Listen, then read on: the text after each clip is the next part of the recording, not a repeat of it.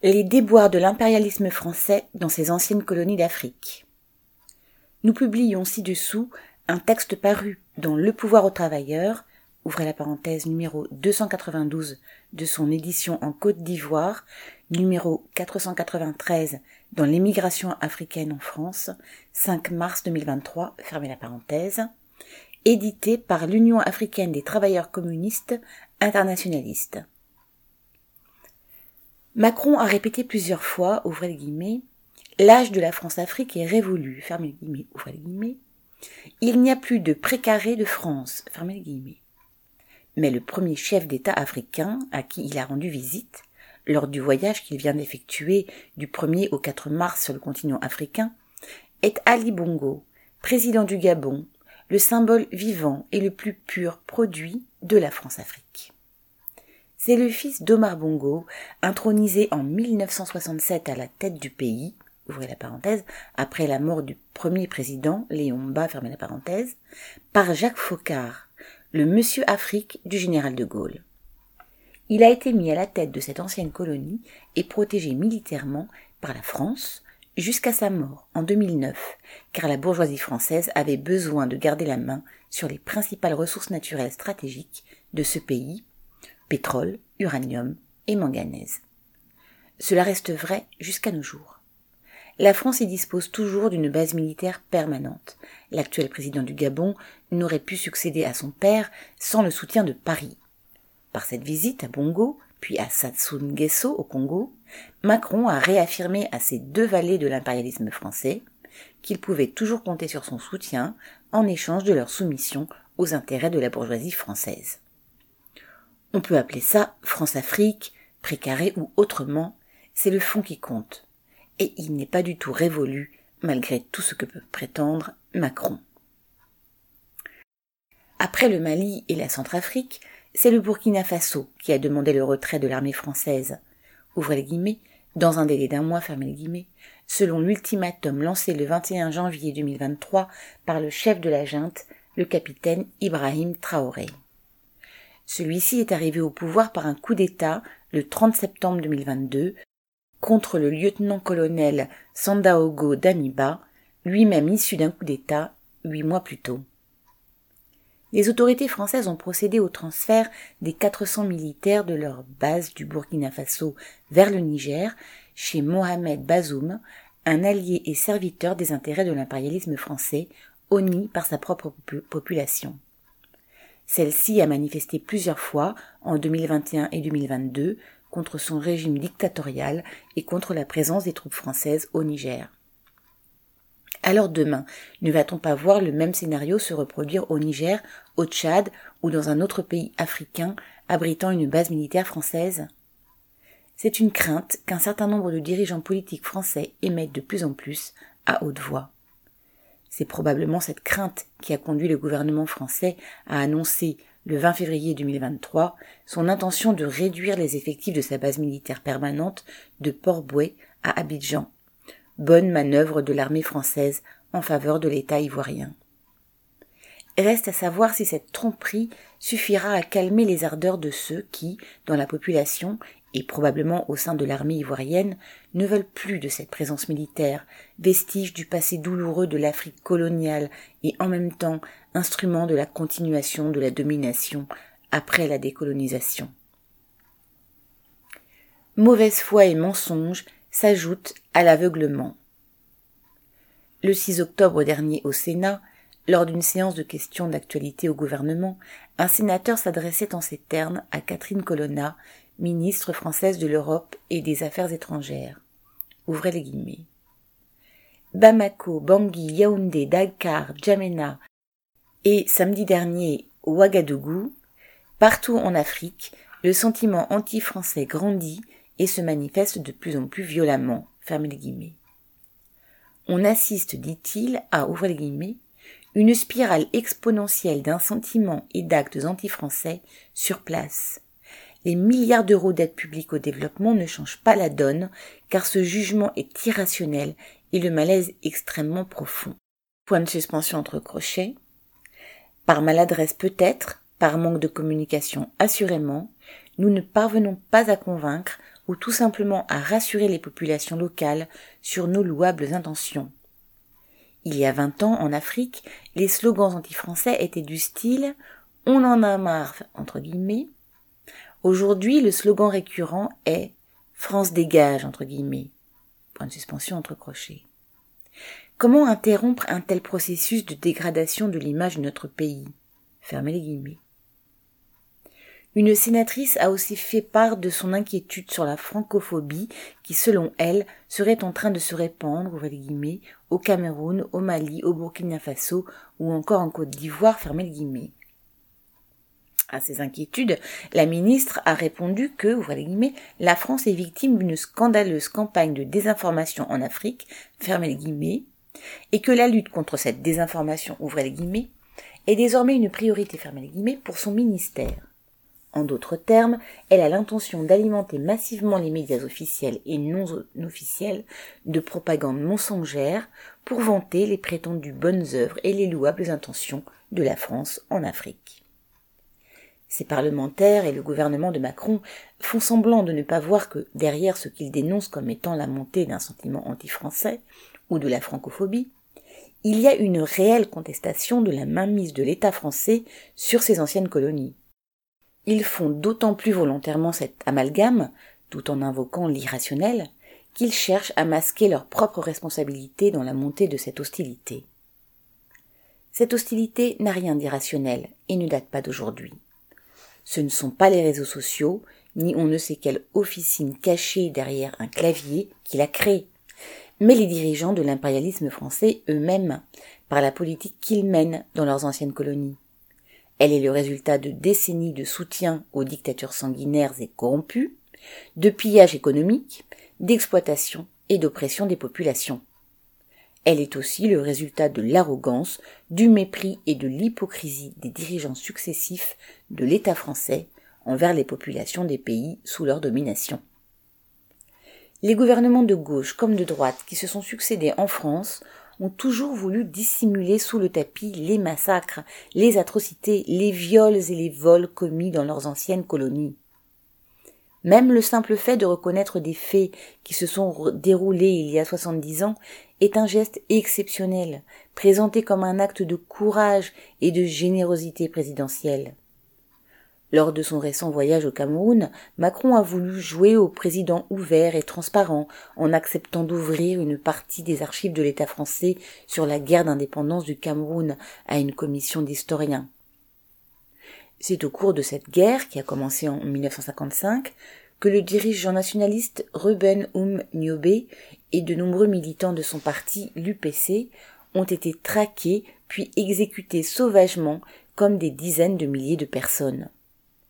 Les massacres se sont poursuivis bien après l'indépendance du Cameroun en 1960, sous la dictature sanglante d'Aïdjo, installée au pouvoir par l'armée française. Celle-ci a aidé Aïdjo durant de nombreuses années à éliminer physiquement les militants de l'UPC.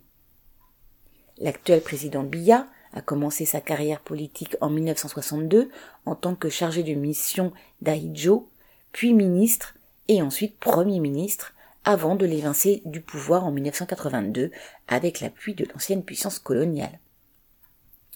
L'État français a tout fait pour que le sang qu'il a fait couler dans ce pays ne soit pas connu du public.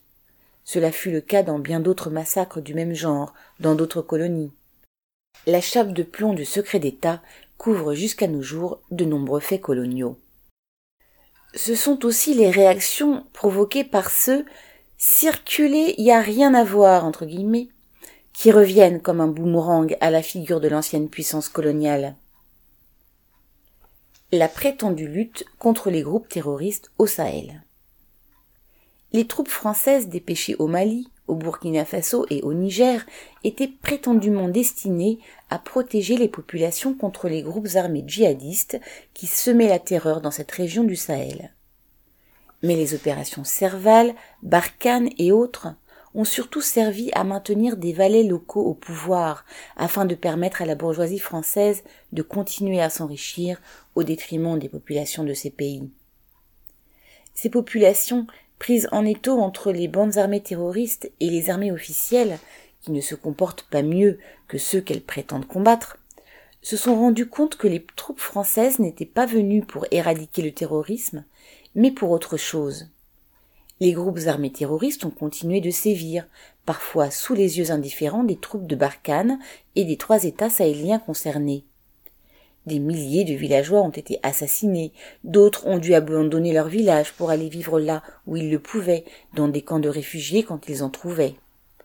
Entre 2013 et 2021, il y a eu plus de 2,5 millions de déplacés dans le Sahel, selon le HCR, organisme des Nations Unies chargé des réfugiés. Leur nombre a continué d'augmenter depuis 2021. La colère des populations contre les régimes corrompus et sanguinaires qui les volaient et les opprimaient s'est retournée contre la France qui a servi de bouclier à ces régimes.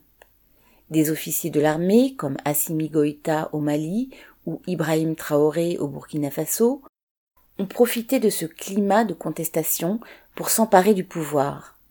Ouvrez la parenthèse, le 19 août 2020 au Mali et le 30 septembre 2022 au Burkina Faso, fermez la parenthèse.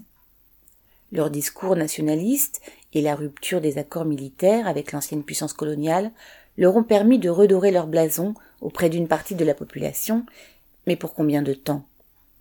Un changement de personne à la tête de l'État et de l'armée ne suffit pas pour que, pour que brusquement ils changent de nature.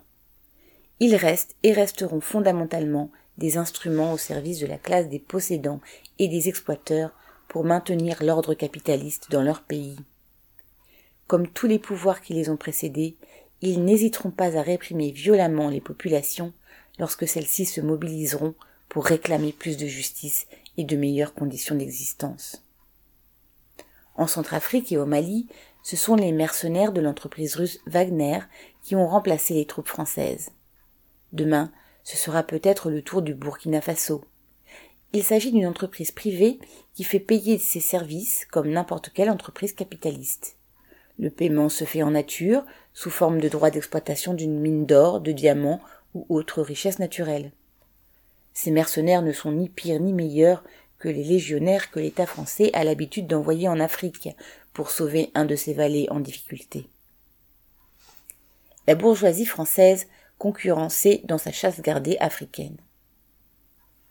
Face à cette nouvelle situation au Mali et au Burkina Faso, Macron chef de file de l'impérialisme français, a dû s'adapter et accepter de retirer ses troupes de ces deux pays, tout en gardant la possibilité d'y intervenir à partir du Niger ou de ses bases militaires permanentes de Côte d'Ivoire, du Sénégal ou du Tchad. L'État français tient d'autant plus à maintenir son rôle de gendarme de l'Afrique que sa bourgeoisie a de plus en plus de mal à faire face à la rude concurrence des autres puissances capitalistes y compris dans les pays considérés jusqu'à ces dernières années comme faisant partie de son précaré. Mais le bouclier militaire, doublé du bouclier monétaire que constitue le franc CFA, note de bas de page, ancienne monnaie coloniale repeinte en monnaie commune des territoires devenus indépendants, et dont la parité fixe avec l'euro est garantie par le Trésor public français. Fin de la note de bas de page. Donc, mais le bouclier militaire doublé du bouclier monétaire constitue le franc CFA ne suffit plus à préserver le quasi-monopole que la bourgeoisie française a longtemps détenu dans ses anciennes colonies. Selon un rapport de la COFAS, compagnie française d'assurance pour le commerce extérieur, créée par l'État français pour couvrir, entre autres, les risques politiques encourus par les capitalistes français opérant à l'étranger. Fin de la note de bas de page. Donc, selon un rapport de la COFAS, publié en juin 2018, les parts de marché à l'exportation de la France en Afrique, ouvrez la parenthèse, à l'exception du secteur de l'aéronautique, fermez la parenthèse, ont été divisées par deux depuis 2000, passant de 11% à 5,5% en 2017. Durant cette même période, la part de la Chine est passée de 3% à près de 18%, suivie par celle de l'Inde, de la Turquie et de l'Espagne. Dans les domaines des équipements électriques et électroniques, de l'automobile ou de la pharmacie, où la France détenait la première place, c'est la Chine et l'Inde qui sont passés devant. Même au Sénégal, pays politiquement et économiquement le plus lié à la France de par ses liens historiques, elle a perdu jusqu'à 25% de ses parts de marché, tandis qu'en Côte d'Ivoire, elle en a perdu entre 15 et 20%, toujours pour la période de 2000 à 2017. Le retrait en décembre 2022 de Vincent Bolloré, ouvre la parenthèse, un des plus grands capitalistes français ayant de grosses affaires en Afrique, fermez la parenthèse, de ses principales activités logistiques portuaires et ferroviaires en Côte d'Ivoire et dans d'autres pays d'Afrique, au profit de l'armateur italo-suisse MSC, est la toute dernière illustration de cette tendance au déclin. Un continent convoité. Les grandes puissances et leurs multinationales, les États-Unis et la Chine en tête entre parenthèses, sont en compétition pour s'emparer des richesses naturelles et de tout ce qui peut leur rapporter des profits énormes sur le continent africain. Celui-ci possède plus de la moitié des réserves mondiales de manganèse, de chrome et de platine, 44% de vanadium, 78% de diamants, 40% d'or, point de suspension sans oublier les gisements de terres rares, recherchés entre autres par les industries de l'électronique et de la téléphonie. Environ 60% des surfaces arables mondiales non exploitées seraient situées sur le continent africain. Les grandes firmes de l'agrobusiness ont déjà commencé à accaparer les terres les plus fertiles pour y planter des cultures industrielles au détriment des cultures vivrières et des besoins alimentaires des populations locales. Les côtes poissonneuses du continent sont également pillées par les grandes sociétés internationales de pêche, avec la complicité des États côtiers africains, au détriment des petits pêcheurs locaux et des populations proches des côtes, victimes de la raréfaction du poisson. Cette ruée des puissances capitalistes et de leurs industriels vers l'Eldorado africain est en train de dessiner le contour d'un nouveau partage du continent africain. La crise actuelle du capitalisme, notamment l'aggravation de la crise énergétique à la suite du déclenchement de la guerre entre l'Ukraine de Zelensky, épaulée par les puissances occidentales, et la Russie de Poutine, a aiguisé la compétition entre les grandes puissances pour prendre possession des réserves d'hydrocarbures en Afrique. Leurs multinationales font la course pour signer des contrats de forage et d'exploitation avec les régimes en place, en échange de bakshish l'appétit insatiable de ces prédateurs voraces est en train de transformer le continent africain en un futur terrain de bataille des puissances en compétition, à commencer par les deux plus grandes d'entre elles, les USA et la Chine, mais aussi le Japon, l'Allemagne, la France, l'Angleterre, la Belgique, l'Italie, l'Espagne, la Russie et quelques autres. Par-delà les frontières et les continents, les travailleurs ont les mêmes intérêts et un avenir commun à construire. Pendant que le capitalisme mondial fait main basse sur les richesses du continent, l'écrasante majorité de la population africaine, en ville comme dans les campagnes, s'enfonce dans la misère. Le chômage pousse toujours plus de jeunes à migrer vers l'Europe ou ailleurs, quitte à risquer leur vie en chemin. Ceux qui restent au pays essaient de survivre en faisant des petits boulots précaires et mal payés ou en travaillant la terre. La cherté de la vie aggrave leurs conditions d'existence déjà catastrophiques. Chaque flambée de prix est comme un coup de poignard enfoncé dans leur chair. Pendant ce temps, une petite minorité de parasites et d'exploiteurs locaux étale avec insolence sa richesse au milieu de cet océan de pauvreté. Dans un monde dominé par le système capitaliste, ceux qui n'ont que leurs bras pour vivre sont les plus mal lotis. Ce sont eux qui produisent les richesses et, sans leur labeur, rien ne fonctionnerait mais c'est la classe sociale des exploiteurs et des parasites qui profitent de ces richesses et des moyens dont dispose la société.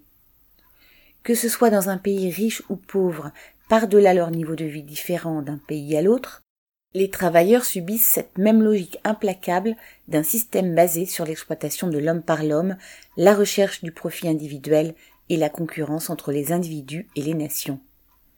Dans une telle société où règne la loi du plus fort, les guerres et les rapines font partie des armes de la bourgeoisie pour protéger ses intérêts ou pour agrandir son terrain de chasse.